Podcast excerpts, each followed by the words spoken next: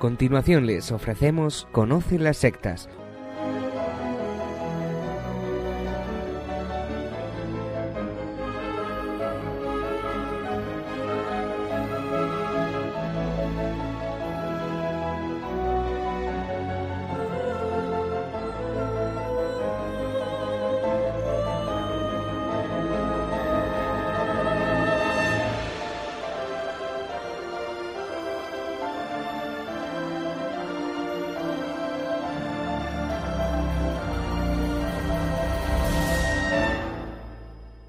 buenas tardes, queridos amigos de Radio María. Espero que hayan pasado unos muy felices días de Navidad. La Navidad acaba mañana domingo, cada mañana domingo en las segundas vísperas, mañana segundas vísperas del domingo. Así que hoy seguimos en Navidad. Mañana es el bautismo en el Jordán de Jesucristo y en la tarde, las vísperas, como les decimos, finaliza la Navidad. Por lo tanto, aún podemos decir feliz Navidad a todos queridos ustedes. Empieza ahora Conoce las sectas, el programa de sectarismo de Radio María España, dirigido y realizado por la RIES, la Red Iberoamericana de Estudio de las Sectas. Quien les habla y comunicado por la propia RIES para su dirección, Vicente Jara. Y con todos ustedes también Izaskun, muy feliz Navidad, que aún podemos decirlo, ¿Cómo ha ido todo durante estos días de celebraciones? Muy buenas tardes a todos. Sí, feliz Navidad. ¡Ay, qué días tan bonitos y cómo he disfrutado! Nos alegramos mucho, Izaskun. Pues tú misma ya, directa al sumario.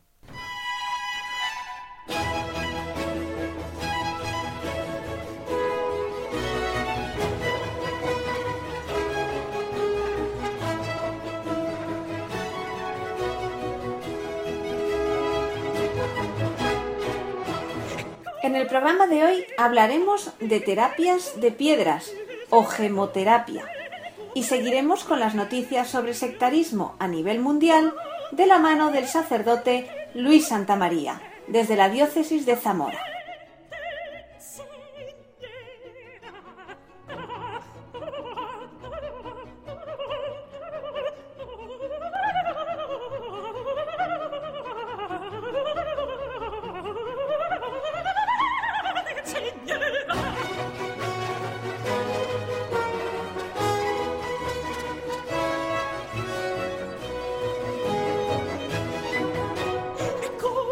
Pues empezamos, Vicente. Pues dinos el nombre gemoterapia.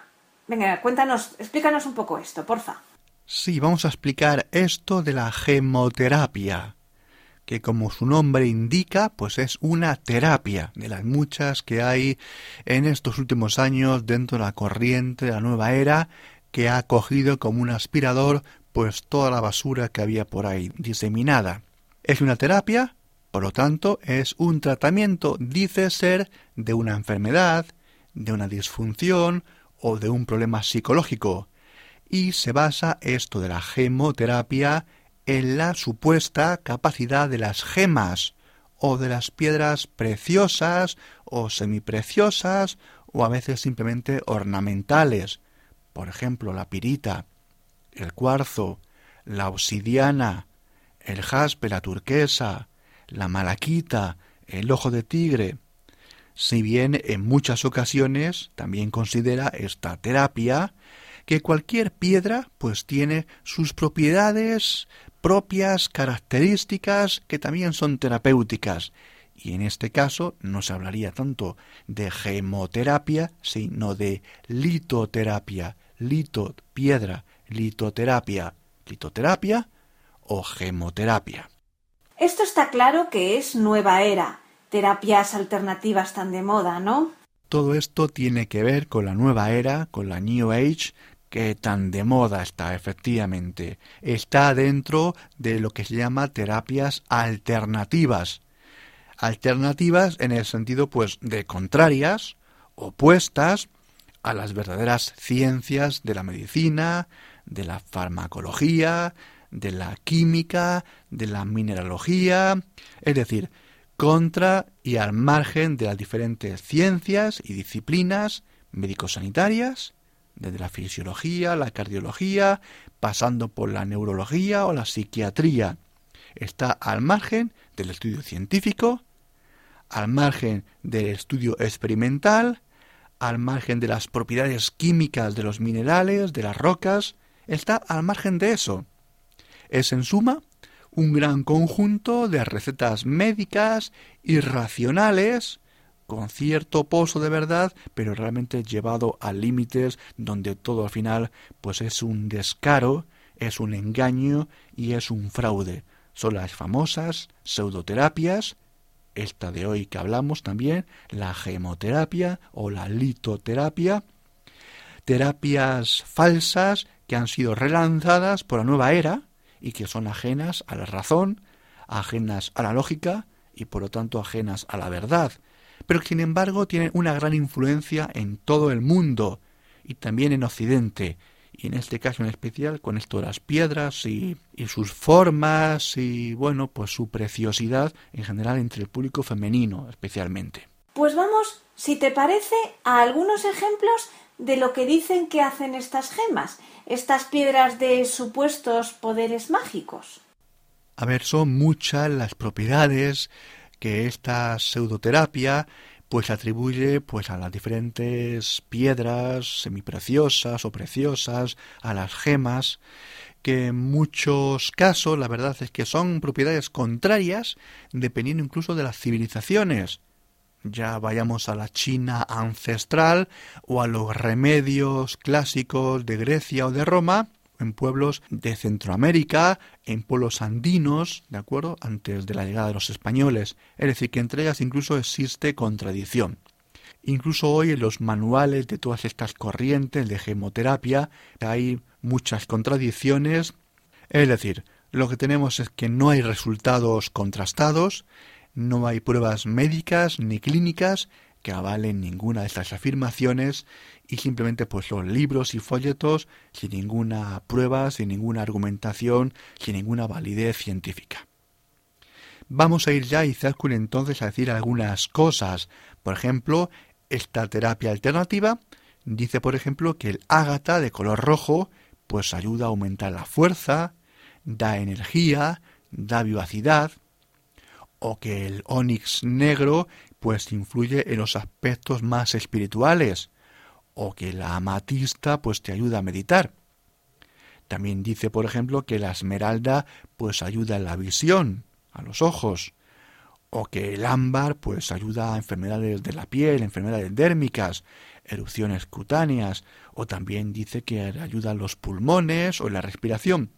Esta gemoterapia dice que la turmalina negra pues ayuda a aumentar las defensas del, cuerpo humano. La verdad es que no entendemos cómo esta turmalina, que es un ciclo silicato, perdónenme las palabras de hoy, que es un ciclo silicato que tiene sodio, que tiene calcio, aluminio, hierro o litio, y cuya propiedad pues más diferencial frente a otras gemas es que tiene cierta capacidad piezoeléctrica y piroeléctrica, pues no sabemos cómo esto puede ayudar al sistema inmunológico ni a los procesos de defensa de los macrófagos o de los linfocitos de un ser humano. La verdad es que no sabemos cómo puede ayudar en esto. No hay ningún experimento, no hay ninguna prueba, no hay ningún proceso en patologías, experimentos en diferentes pacientes, una historia clínica, pues para que esto se pueda decir y se pueda avalar. Está todo bastante alejado de lo que es la ciencia médica. Muchas cosas que, como vemos, mucha gente parece seguir cualquiera se da cuenta de que esto no tiene mucha ciencia, mm, que es magia, que es un fraude. Pues sí, es un fraude, es algo mágico, es un pensamiento mágico, es algo irracional. En algunas ocasiones hemos hablado aquí de pensamiento mágico, de pensamiento irracional, y hemos hablado con cierto detalle de ciertos procesos que ocurren en el ser humano por el cual es normal caer en este tipo de errores lógicos o errores irracionales que llevan a creer en cosas que verdaderamente no tienen ningún fundamento y que muchas veces van en contra de lo más obvio, en contra de lo más sensato, en contra de la razón. Pero así es, así ocurre. Pues si te parece, Askun, vamos a ver un poquito con más detalle un caso concreto para analizar ¿Cómo es posible que esto pueda ocurrir con una de estas gemas, este tipo de propiedades terapéuticas? De acuerdo, adelante. Bien, podemos hacerlo para ver con algo más de detalle si intentamos ver, si intentamos dilucidar dónde están estas propiedades de alguna forma escondidas. Pues vamos a ver un caso concreto, el jade verde. A ver, la gemoterapia, esta pseudociencia, considera que el jade verde ayuda en la salud emocional. ¿Qué hay de cierto en esto? El jade verde es una roca metamórfica. Está formada por silicatos. Y existen dos tipos, el jade nefrita y el jadeíta. El nefrita es rico en magnesio, en hierro, también en calcio, y el segundo en sodio y en aluminio. En su forma de gema sufre una microcristalización con fibras entrelazadas. Y sabemos que desde tiempos muy tempranos, en civilizaciones ya antiguas, se usaba el jade verde pues para hacer adornos, e incluso servía de amuleto, como ocurre con muchas de las gemas y las piedras que son ornamentales o que son semipreciosas. La verdad es que es bonita, por eso la apreciamos y ya desde siempre el ser humano realmente la consideró como una piedra bonita, para tenerla, pues eso, colgada al cuello formando parte de lo que es la indumentaria del ser humano. Pero la pregunta es, ¿qué tiene el jade para que ayude en la salud emocional? Porque nadie ha demostrado que tenga nada, aparte del hecho que muchas personas que deseen tener un jade en un colgante o en una pulsera, pues si se lo regalan, pues quizás aumente en esa persona su felicidad o su entusiasmo pero aparte de otra salud emocional, no existe ninguna prueba.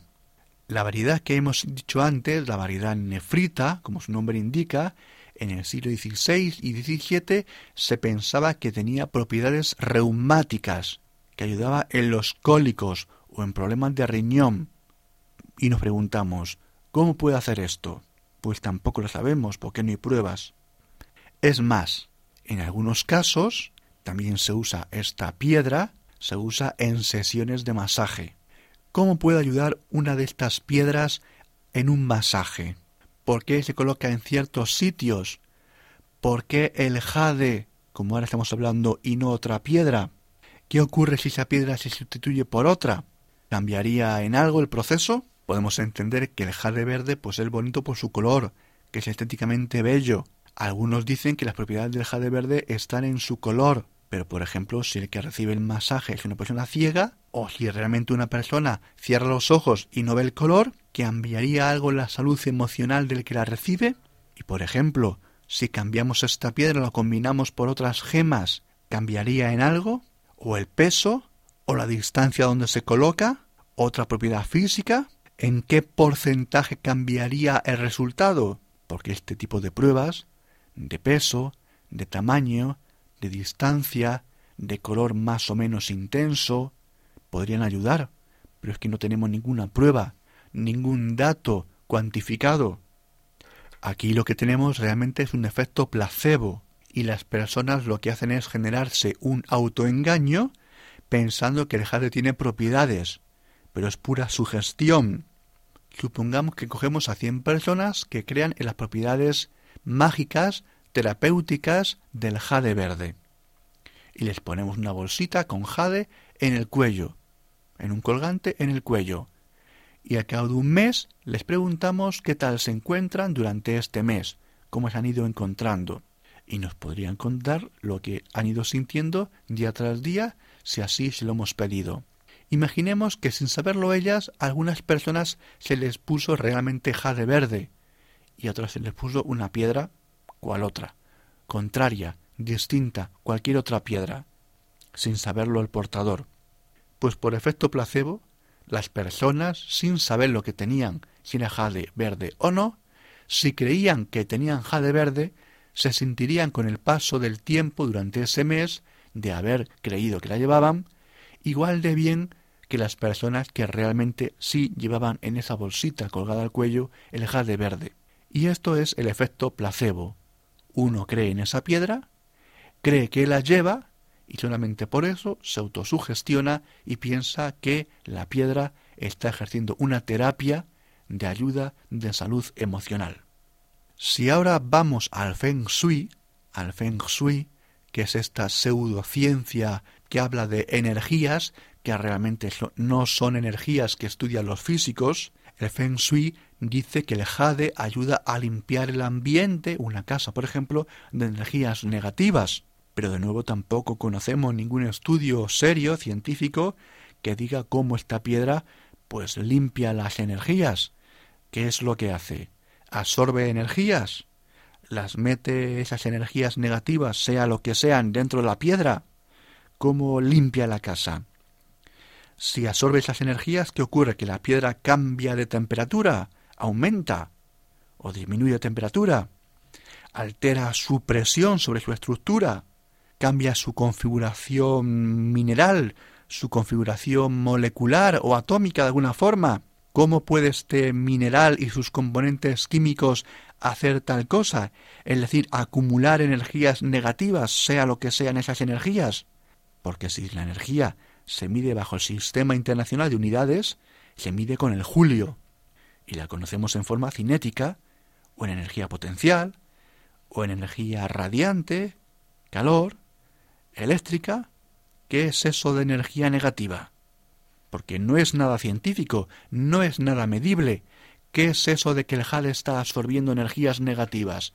¿Qué es eso que el jade en una sesión de terapia o en una sesión, por ejemplo, de masaje colocado sobre la espalda de la persona que lo recibe, está ayudando a las energías, a la circulación de fuerzas en esa persona. ¿Qué significa eso? No tienen ningún valor científico. Son palabras que suenan bien, que suenan científicas, que mucha gente no sabe cómo interpretar, que habla de cosas que no se ven con los ojos, la energía no suele verse con los ojos, pues este tipo de palabrejas lo que hacen es confundir a muchas personas. Les confunden haciéndoles pensar que estas piedras tienen propiedades que realmente no tienen. Algunos incluso dicen que el jade verde tiene relación con el signo de la astrología de Libra. La verdad desconocemos las razones de que el jade verde tiene que ver con una configuración de estrellas situadas a enormes distancias de la Tierra y por qué razón tienen que ver esas estrellas que nosotros hemos dicho que unas cuantas de ellas, si las juntamos desde la posición de la Tierra, forman un signo astrológico, ¿qué tienen que ver con el jade verde? No tenemos ni idea. También en algunos manuales de terapias se dice que esta piedra, que el jade verde, ayuda a tener suerte. Y la verdad es que tampoco tenemos ningún experimento que podría ser muy similar al que antes hablábamos, con esas bolsitas con jade verde, bolsitas que tienen y bolsitas que no, y ver si esas personas, por ejemplo, comprando lotería diversa, tendrían más o menos suerte que aquellas personas que creen tener jade verde en la bolsita, pero no lo tienen. En definitiva, el jade verde no tiene nada que ver con lo que te pase en la vida, con cosas que te pasen en la vida y que tú puedes suponer que son mala suerte o buena suerte. En definitiva, dice Askun, no hay ninguna prueba que avale lo que dice la gemoterapia sobre el jade verde, y esto valdría para cualquier gema, para cualquier piedra, para cualquier roca. No hay experimentos, no hay resultados contrastables, no hay ciencia, no hay argumentos, no hay razonamientos lógicos, no hay nada. No hay nada. Es solamente pensamiento no científico, pensamiento mágico, pensamiento irracional, pensamiento muchas veces supersticioso. La selección musical de este programa va a aprovechar la opción de seguir disfrutando de los villancicos y por eso hemos preparado tres melodías tradicionales de regiones muy diferentes de España. Comenzamos con el Orfeo catalá interpretando Fum Fum Fum.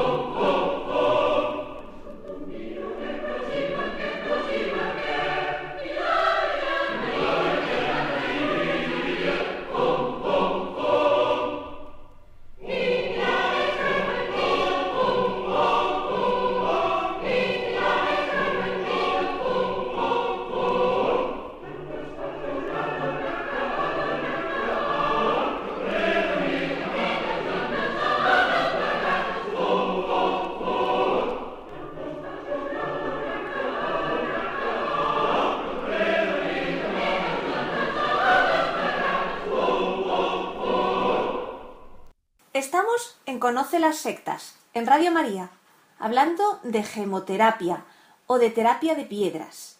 Vicente, tras repasar ampliamente todo lo que parece que pueden hacer estas piedras, estas gemas, por sus propiedades reales o no, y ver que no funciona como una terapia médica de ningún tipo, si no funciona, mm, vamos a ver, ¿por qué se practica? Vamos a ver.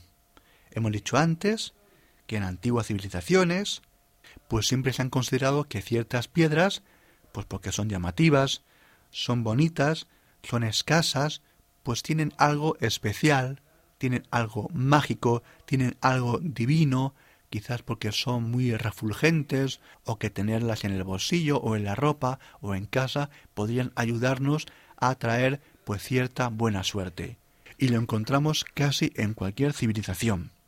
Por otro lado se dice que este tipo de piedras, y entre ellas las gemas, que son seres naturales de la misma tierra, lo cual es cierto, pero seguidamente estos tratados de pseudoterapias dicen con igual rotundidad que estas piedras forman parte de un conjunto vital y energético y que por lo tanto nos ayudan al resto de organismos vivos en todo el universo viviente.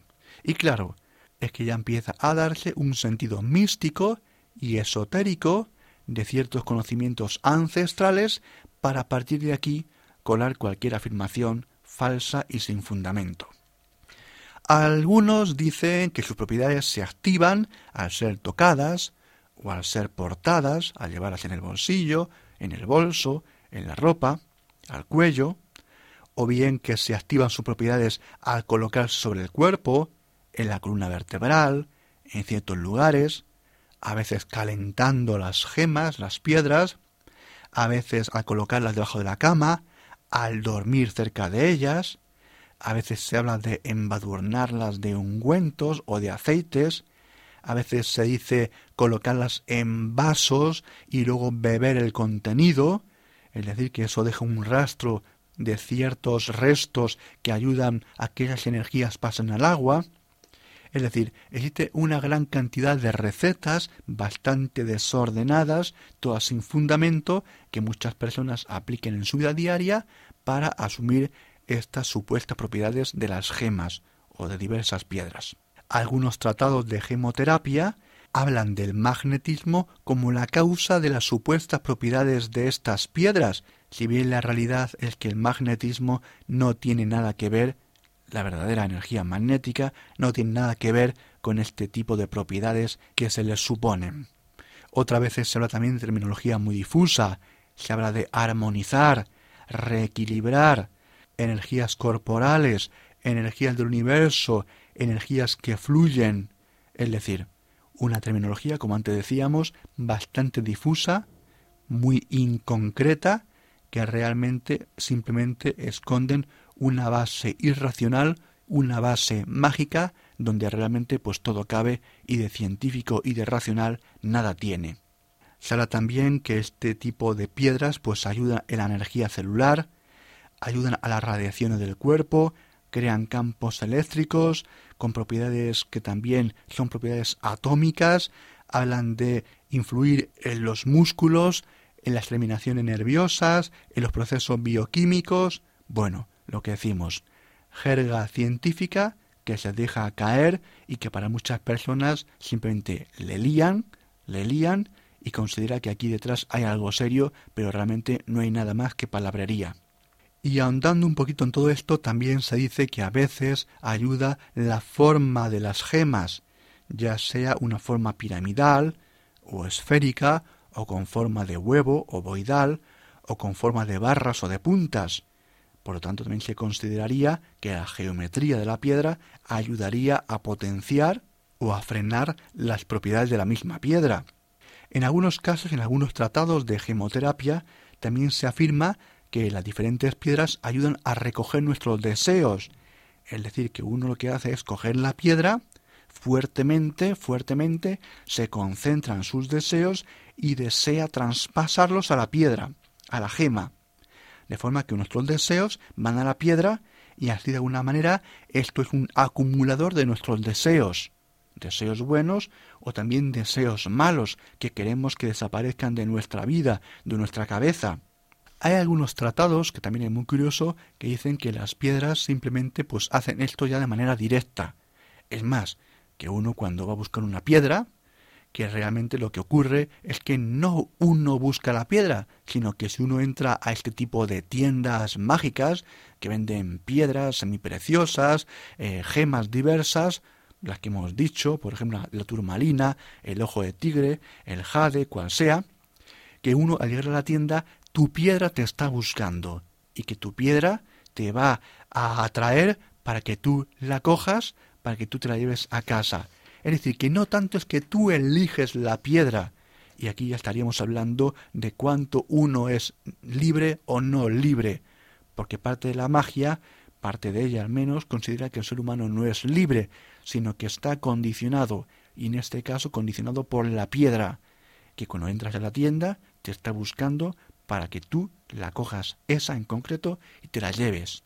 Y esto es muy peligroso porque algunas personas que son fuertemente condicionables, pueden pensar que una piedra realmente le está poseyendo, una piedra con poderes negativos y no puede quitársela de encima. Y que si incluso intenta quitarse esa piedra, romperla o destrozarla, su suerte va a ser incluso peor. Cada vez todo esto parece más alocado y fuera de toda lógica. Es magia y superstición, nada más que eso pues este tipo de cosas ocurren también. Por lo tanto, gemoterapia, litoterapia, terapias de piedras, aunque a algunos oyentes les pueda parecer pues una estupidez, pues realmente hay muchas personas que siguen estas terapias con mayor o menor creencia, con mayor o menor irracionalidad. Pero como decimos, todo lo que aquí tiene que ver con las gemas, todo esto es absurdo. Todo esto no es científico, todo esto es mágico, irracional. Y efectivamente hay procesos psicológicos en las personas que nos hacen a veces pensar que aquí hay algo serio, en las piedras, en las gemas, pero es falso. Le recomendamos los programas donde hablamos de esos sesgos, de esas creencias irracionales que todos tenemos en mayor o menor medida, pero que son irracionales, mágicas, supersticiosas. Y cuidado con todo esto. Cuidado con todo esto. Porque a veces se dice que es algo antiguo, algo arcaico, algo de la antigüedad, de los sabios anteriores, y entonces nos creemos que simplemente por eso ya tiene una cierta validez. O porque mucha gente lo cree. O porque, bueno, vete a saber si esto funciona o no funciona. Cuidado con eso. Cuidado con eso. Y en el mundo de hoy en el que vivimos, en parte muy relativista, donde cualquiera puede opinar y la verdad y la falsedad valen muchas veces lo mismo, y a veces todo esto es difundido como en un gran altavoz por la prensa, por las revistas, por los medios de comunicación social, televisión, radio, internet, pues al final lo que ocurre es que la magia está realmente campando a sus anchas. Y cuando pensábamos que la razón triunfaría en el siglo XX cuando pensamos que habría una gran base filosófica y una religión cristiana donde la fe y la razón iban unidas, nos encontramos en un siglo XXI, donde lo que tenemos es un fuerte relanzamiento de la irracionalidad, del relativismo, del hundimiento de la filosofía, del hundimiento del pensamiento serio, profundo, de la religión cristiana, de lo que es la fe y la razón, y con ello una pérdida del valor y la dignidad del ser humano. Y no olvidemos que esto es muy importante, porque si tenemos un conocimiento errado, un conocimiento equivocado de las criaturas, como dice Santo Tomás de Aquino, un conocimiento equivocado de las criaturas lleva a un conocimiento equivocado del Creador, que es Dios. Vamos a escuchar ahora otro villancico, en concreto a Diana Navarro interpretando el preciosísimo villancico andaluz Los campanilleros. Ahí es nada.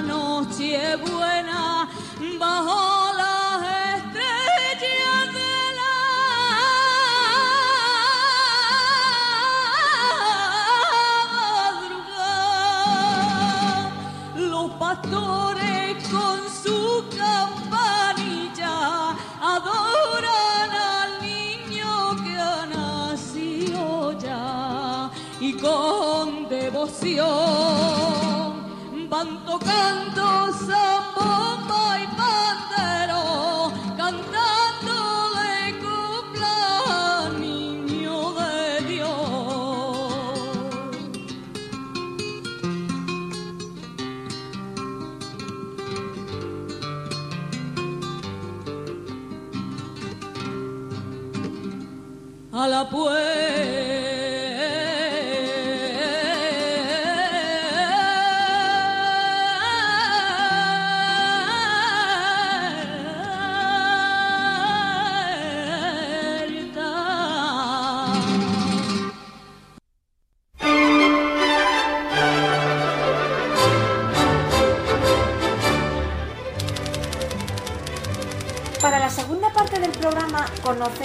en Radio María, contamos, como siempre, con el padre Luis Santamaría, de la diócesis de Zamora, que nos comenta las noticias más recientes en torno a la nueva religiosidad. Buenas noches, padre Luis, y bienvenido de nuevo al programa en este nuevo año. Buenas noches Izaskun y muchas gracias por todo. Te deseo un feliz año nuevo y lo mismo a Vicente y a todos nuestros compañeros de las Ríes, a la gente que trabaja en Radio María y a todos nuestros oyentes. Pues sí, parece que este año seguiré asomando a las ondas para contar, para contarles las noticias de las sectas. Cuando quieras, Izaskun. En Colombia se ha generado una polémica en torno a un templo que, ha que se ha levantado en honor de Lucifer. En los últimos días del año 2015 una noticia ha causado revuelo en el departamento colombiano de Quindío, porque como bien dices, se ha abierto un templo dedicado a la adoración de Lucifer. En el material gráfico difundido por los medios se puede observar un espacio con bancos tapizados en rojo y un escenario con faldas rojas cuyo centro está ocupado por una imagen dorada del demonio sentado con una sede al lado e incluso un ambón con una cruz invertida. Llama la atención en primer lugar esta especie de parodia de los espacios celebrativos cristianos, católicos y evangélicos, y también el uso principal de los colores rojo y negro en la decoración. En la fachada del local hay tres vidrieras con imágenes de cruces invertidas, una puerta en acero con aldabas que tienen tallado el rostro del demonio y en la parte trasera de la edificación hay otra vidriera con la estrella de cinco puntas y la figura de un macho cabrío en el centro. Los medios han reflejado la preocupación de los vecinos ante la apertura de este lugar. No solo ellos, sino que también las autoridades observan con atención esta capilla demoníaca. Como reconocía hace unos días el coronel Ricardo Suárez, jefe de la policía, las prácticas satánicas nos llaman la atención. Sin embargo, seguía diciendo la gente, vivimos en un país en el que se respeta la libertad de culto. Por ello, el coronel Suárez señalaba que lo único que podemos hacer es trabajar de la mano con las autoridades eclesiásticas, además de comprobar que el nuevo local de culto cumpla con todas las leyes que le afecten. Algunas parroquias católicas de las localidades de Quimballe y Montenegro ya han celebrado vigilias de oración como respuesta, pidiendo la protección de Dios. Los medios locales añaden que algunas comunidades evangélicas también han incluido esta intención en sus cultos de los días navideños. Bueno, en cuanto a lo legal, quiero hacer una observación Izaskun, porque si bien es verdad que está reconocida la libertad religiosa, como decía el oficial de la policía, esta libertad viene regulada y limitada por la legislación. La norma más importante es la contenida en el artículo 19 de la Constitución Política de Colombia del año 91, que dice lo siguiente: se garantiza la libertad de cultos. Toda persona tiene derecho a profesar libremente su religión y a difundirla en forma individual o colectiva. Todas las confesiones religiosas e iglesias son igualmente libres ante la ley. Bueno, el marco jurídico de esta libertad reconocida por la Constitución se desarrolló más en una ley del año 94, donde se aclara, entre otras cosas, que no se incluyen dentro del ámbito de aplicación de la presente ley las actividades relacionadas con el estudio y experimentación de los fenómenos psíquicos o parapsicológicos, el satanismo, las prácticas mágicas o supersticiosas o espiritistas u otras análogas ajenas a la religión por lo que, digo yo, puede entenderse que la capilla abierta en Calarcá, allí en Quindío, no disfrutaría del derecho al ejercicio de la libertad de cultos si se hace una interpretación estricta de este artículo en el que se habla precisamente del satanismo como algo fuera de la libertad de religión. Pero todo esto, Padre Luis, ¿es algo serio? Quiero decir, ¿creen de verdad en el demonio? ¿Se trata de una parodia o solamente es una forma de conseguir dinero? El promotor de este nuevo lugar de adoración satánica se llama Víctor Damián Rozo. En sus declaraciones, Rozo distingue entre Satanás y Lucifer, afirmando que nosotros no adoramos a Satanás ni hacemos sacrificios, nosotros veneramos a Lucifer, que para nosotros es nuestro Dios, y eso no tiene absolutamente nada que ver con el demonio como creen algunos. Bueno, aunque juega con el lenguaje y con los diversos nombres dados por la fe cristiana al demonio, queda claro de quién se declara seguidor. Escuchen, no tenemos nada que ver con el diablo, simplemente adoramos a Lucifer, que es nuestro ángel de luz, que se, se, reveló ante el gran dictador que para nosotros es Dios. El rechazo del Dios revelado en Jesucristo es directo y patente. Víctor Damián Rozo también explica que los rituales que tiene previsto hacer en la capilla consisten en el agradecimiento con el ángel de luz por favores recibidos. Bueno, una sencilla búsqueda por Internet nos sorprende enseguida con una presencia múltiple de este Víctor Damián Rozo Villarreal en Facebook. En esta popular red social podemos encontrar hasta 13 páginas y 14 perfiles personales de Rozo, algunos de ellos sin actualizar desde hace meses, pero todos con la misma estética ocultista y satánica. Si nos ponemos a contar sus blogs, la lista asciende a más de 160 blogs, en todos ellos encontramos amarres, vudú, santería, pactos con el diablo, magia negra, etc. También ha publicado vídeos en YouTube en la misma línea de su presencia en Facebook y en los blogs e incluso ha abierto una página web titulada Cómo se hace un pacto con el diablo. Su finalidad no es otra, dice, que contribuir al crecimiento material de todas las personas alrededor del mundo por medio de una asesoría eficaz para hacer un pacto con el diablo, con resultados cien por cien efectivos, quedando satisfechos y complacidos para todo aquel que quiera saber cómo se hace un pacto con Satanás. Con un desparpajo sorprendente, el líder luciferino explica el pacto con el demonio como si fuera lo más natural y positivo del mundo. Miren, no es otra cosa que cambiar de doctrina, cambiar de Dios. ¿Cuánto lleva adorando a ese Dios y qué le ha dado? Adore a Lucifer. Él sí es un Dios que complace y nos da el gusto. Aquí ya podemos ver la clave, ¿eh? que la persona haga su propia voluntad sin normas ni cortapisas de tipo moral o religioso. Víctor Damián Rozo insiste en que su finalidad es el éxito financiero, un reclamo muy interesante para tantas personas, aunque, dice de Lucifer, él no solo te dará dinero, te dará todo lo que le pidas. Bueno, Izaskun, esto sigue, ¿eh? Eh, Víctor Damián Rozo asegura que se trata de un proceso, el pacto, que dura 25 días y que no tiene consecuencias negativas para el que hace el pacto ni para su familia, ni siquiera habrá posesiones demoníacas. Y llegamos a lo que yo creo que nos da la clave de la cuestión. Lo podemos ver cuando el líder luciferino dice no tendrás que hacer ningún tipo de sacrificio ni asistir a sectas ni rituales satánicos. El sacrificio lo hago yo. Es decir, una relación personal de dependencia con este gurú o vidente. Así es, dice, tendrás que seguir mis instrucciones al pie de la letra, que te estaré dando diariamente por email o vía telefónica. Y pone un ejemplo. Si te envío una oración para que la hagas a las once de la noche, a esa hora la tienes que hacer no antes ni después, porque tenemos que estar coordinados. A la hora que tú estés haciendo dicha oración, yo estaré trabajando en mi altar con tu fotografía y tus datos. Esto confirma lo que se sospecha al ver sus anuncios en las redes sociales de Internet.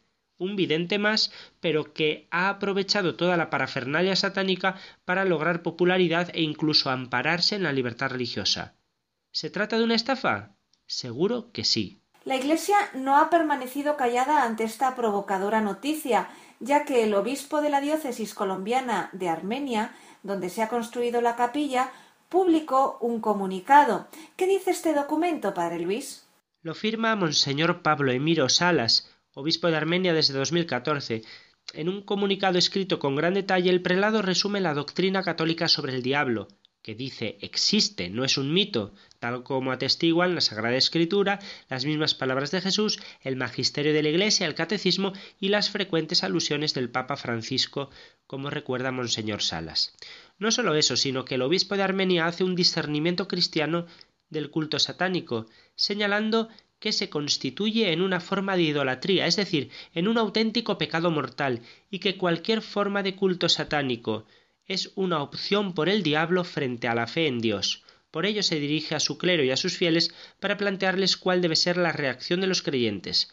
vivamos con autenticidad nuestra fe y rechacemos toda forma de pecado y seducciones engañosas del demonio. El obispo recuerda también que la vida cristiana es un combate, una permanente lucha contra el mal. Siempre estaremos combatiendo contra el enemigo que pretende separarnos de Dios. Y afirma que este hecho, este suceso, es una oportunidad para evangelizar con seriedad.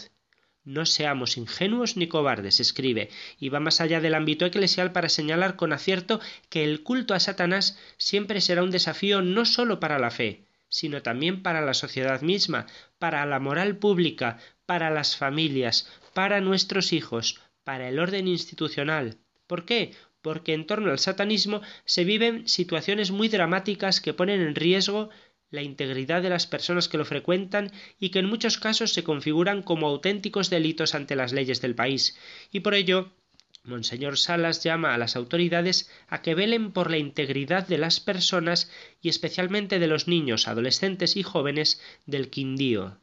Otro pronunciamiento católico sobre la nueva religiosidad lo hemos conocido recientemente y se ha traducido al español gracias a la Ries. Según explica un diácono permanente francés experto en sectas, el eneagrama es una técnica esotérica que penetra en la Iglesia y en la formación profesional.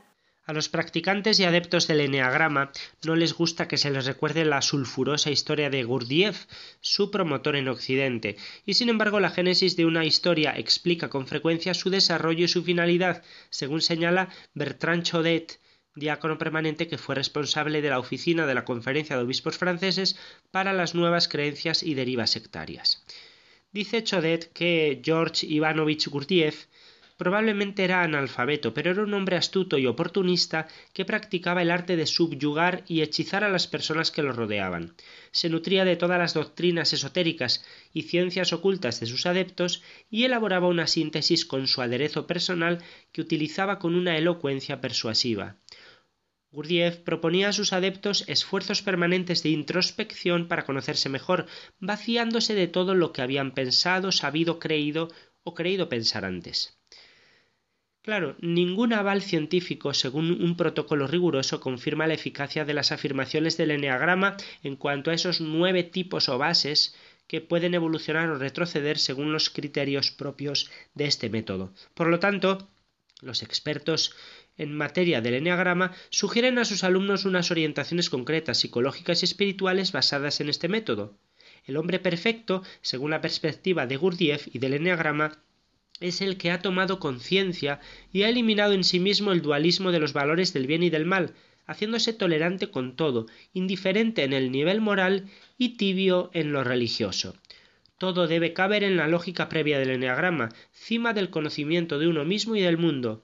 Sólo la fe en el concepto salva y hace que todo encaje. Por otra parte, no se duda de su eficacia por un efecto inductivo y sugestivo casi hipnótico. Y se pregunta Chauvet, ¿No funcionan de forma idéntica los procesos mágicos? Problemas. El primero, la introducción en el marco de la formación profesional, a veces asociado a otras técnicas como son la programación neurolingüística PNL, el análisis transaccional o la hipnosis ericksoniana. Esta formación no busca mejorar una competencia profesional, sino permitir conocerse mejor y conocer a los otros. Ahí está la ambivalencia de estas formaciones que prometen a los trabajadores un desarrollo personal en un marco profesional. Entonces, el enneagrama se cuela ahí. Y en segundo lugar, en la Iglesia, el padre Pacua, un jesuita, después de haber sido iniciado en el enneagrama, ha visto en él los peligros tanto en el plano teológico como en el pastoral y los ha denunciado en importantes artículos. Las personas que entran en este sistema aceptan sus principios y ajustan después a él su vida espiritual y psicológica. Lo que se pide es una adhesión sin crítica. Es peligroso considerar que nuestros actos no son libres, sino que resultarían de compulsiones ocultas reveladas por el enneagrama. Sin embargo, hoy a pesar de numerosos avisos de alerta, como el que estamos haciendo ahora mismo en Radio María, el eneagrama es propuesto en centros espirituales católicos, centros de formación de la Iglesia y dentro de comunidades religiosas.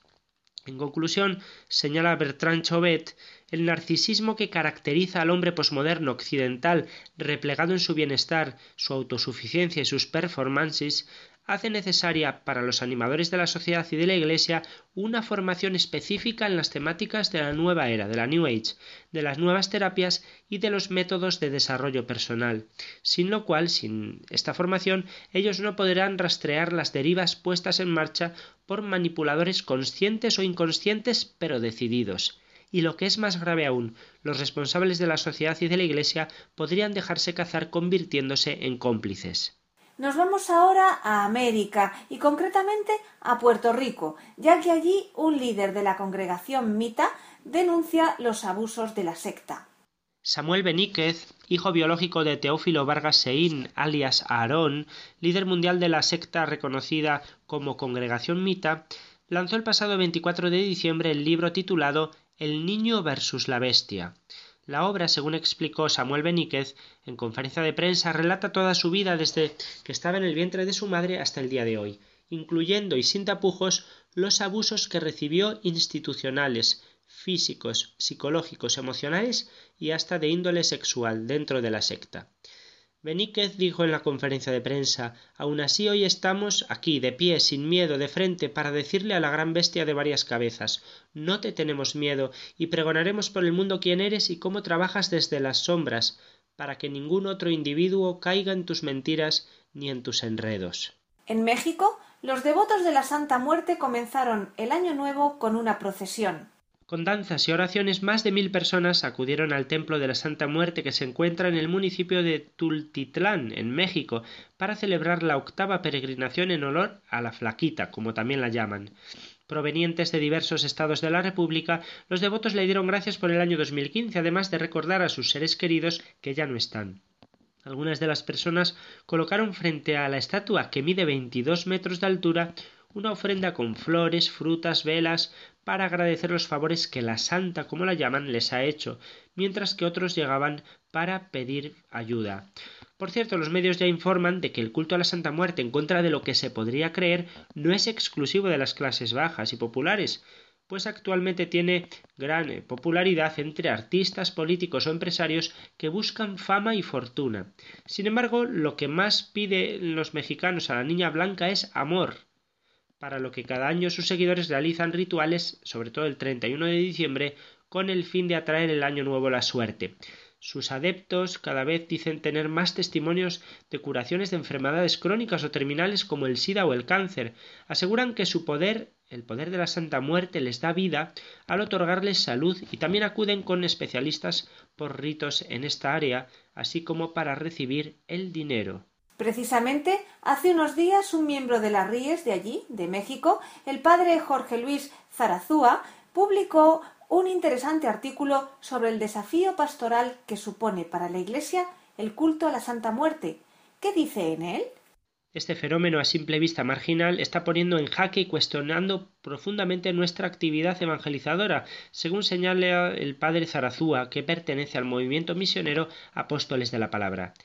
¿Qué estamos haciendo mal en la transmisión de la fe? Es una pregunta que debemos plantearnos al constatar que muchos católicos que han asistido a las catequesis en nuestras parroquias están optando por adherirse a este extraño culto. ¿Qué temas hemos omitido en nuestra predicación? ¿Qué necesidades tienen nuestros feligreses que no hemos atendido? ¿En qué problemas existenciales no les hemos acompañado? En esta misma línea de ideas, eh, el padre Zarazúa eh, propone una reflexión pastoral que nos ayuda a entender y a ofrecer una respuesta pastoral a este fenómeno. El hecho de que muchos católicos hayan sido atraídos por este extraño culto debe ser algo revelador para nosotros. En este sentido, la Santa Muerte es como un termómetro que nos permite medir la eficacia y la incidencia de nuestra tarea evangelizadora y nuestra catequesis.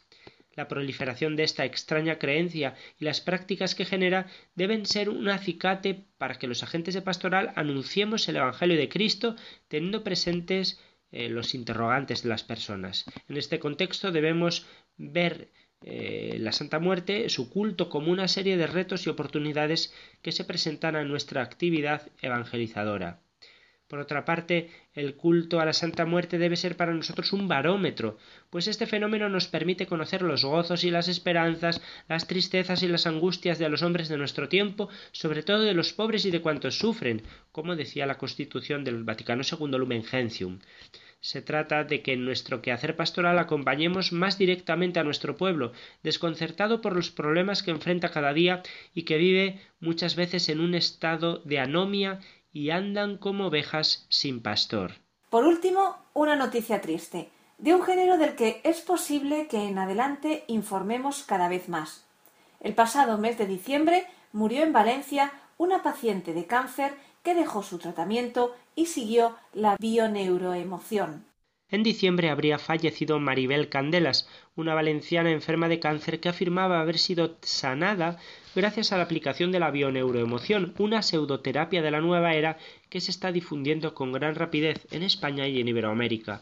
Un usuario se hacía eco de la noticia de la muerte lamentándola y destacando que la señora Maribel Candelas aparecía en los vídeos públicos de Enric Corbera, fundador y líder de la bioneuroemoción, el psicólogo catalán Enric Corbera, como un caso de éxito de su método de bioneuroemoción, ya que había superado un cáncer de hígado. Como señala otro de los críticos más activos en Internet, Maribel fue una víctima, otra más, de los delirios de un charlatán. Y hasta aquí las noticias de actualidad sobre el fenómeno sectario y la nueva religiosidad. Muchas gracias, Padre Luis, y hasta el próximo programa. Gracias a ti, Zaskun. Hasta dentro de dos semanas, si Dios quiere. Vamos a escuchar ahora a Thor a Thor es un villancico vasco compuesto por Guridi y que vamos a escuchar interpretado por Ainhoa Arteta. El villancico comienza con un bonito Ator Ator Mutil Echera. Vuelve, vuelve a casa, hijo.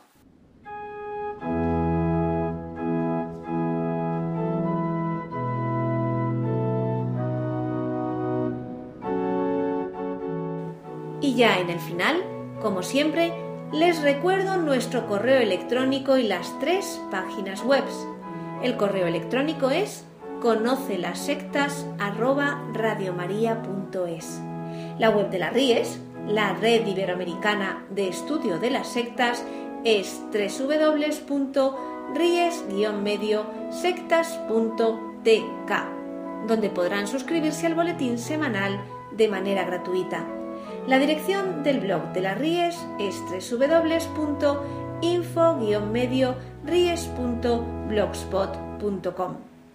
También pueden leernos dentro del portal de noticias religiosas de Infocatólica, cuya web es www.infocatólica.com. Si alguno de ustedes, queridos radioyentes, desea alguno de los programas de Conoce las Sectas, para ustedes mismos, para un familiar, para un amigo, como un regalo, ante alguna necesidad por alguno de los temas aquí tratados o por la razón que sea, pueden llamarnos al teléfono 902 500 518. Lo repito, 902 500 518. Muchas gracias, buenas tardes de parte de todo el equipo, que está compuesto por Vicente Jara, Luis Santamaría y quien les habla, Izaskun Tapia Maiza. Hasta dentro de dos semanas, si Dios quiere.